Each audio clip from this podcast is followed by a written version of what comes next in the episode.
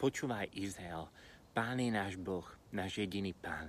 A milovať Boha svojho bude z celého svojho srdca, z celej svojej duše a zo všetkých svojich síl. A milovať bližného ako seba samého je jadom zákona, ako nám povedal Ježiš. Ale tak ako Boh je prvý v láske, on nás miloval prvý, tak je aj prvý v počúvaní. On prvý nás počúva. Predtým, ako my počúvame jeho, on je ten, ktorý je prvý v záujme o nás. Ten, ktorý prvý nás počúva. Tak ako počúval volanie Izraela, keď bol v otroctve v Egypte, tak počuje aj tvoje eh, volanie.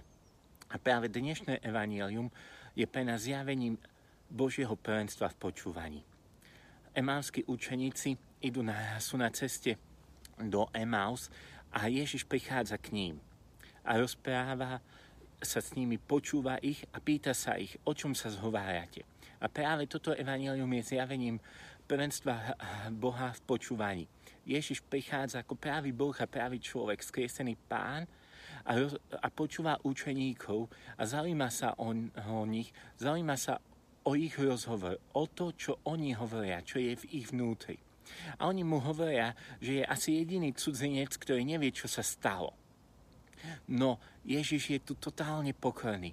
Veď on je jediný, ktorý naozaj vedel, čo sa stalo. Veď on stál z mŕtvych. On vie, čo je pravda. Ale on chce počuť ich srdce. Chce počuť, čo je v ich vnútri a tak sa pýta. A čo? No Ježiš Kristus neprišiel len ku emalským učeníkom na ich ceste do Emals, ale prichádza ku každému jednému z nás. Lebo tým, že Ježiš Kristus stál z mŕtvych, že je živý, to znamená, že ty a ja ho môžeme stretnúť. A on túži dnes počuť tvoj hlas. Chce počuť to, čo sa stalo v tvojom živote. Čo sa stalo, že prežívaš bez nádej? Čo sa stalo, že si plný strachu? Čo sa stalo, že si na ceste preč? Že zrazu sa zdialuješ od svojich bratov a sestier. Aj dnes Ježiš tebe kladie otázku. A čo? On má záujem o teba. A práve jeho záujem je začiatkom nášho uzdravenia. Keď nás niekto miluje, nejaký človek nás má naozaj rád a prejaví nám záujem, tak zrazu naše srdce na novo ožíva. A to je len človek. Ale Ježiš Kristus je právý Boh a právý človek. A dnes ako skresený pán chce prísť k tebe a prejaviť ti záujem. Chce byť prvý v počúvaní, chce vypočuť si tvoj príbeh. V piesni piesni v starozákonnej knihe nachádzame verš, kedy sa tam píše, že daj zej mi svoju tvár, daj počuť mi svoj hlas. My častokrát tento verš používame ako to, že hovoríme to Bohu, že chceme vidieť jeho tvár, že chceme počuť jeho hlas.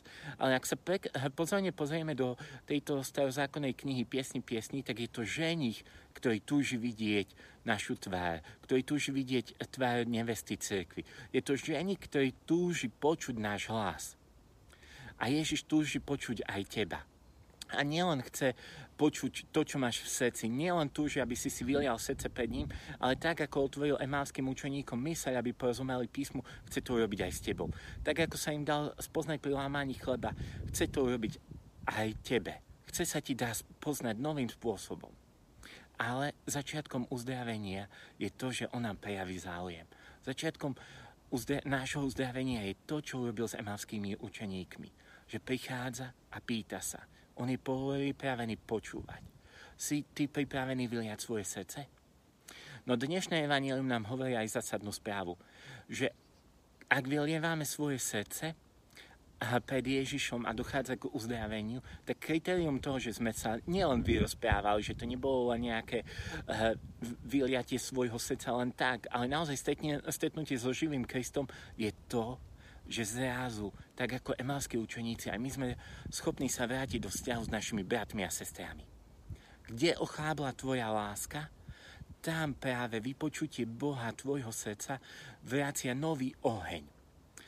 Nech dnes máš odváhu stretnúť Ježiša, ktorý je živý, práve tam, kde ty utekáš pred svojimi bratmi a sestrami. Nech dnes máš odvahu stretnúť skreseného Krista tam, kde prežívaš beznádej strach. On je pripravený vypočuť ťa. Si pripravený vyliať svoje srdce. Si pripravený, aby on na novo oživil tvoju lásku k blížnym. Prajem ti požehnanú veľkonočnú oktávu.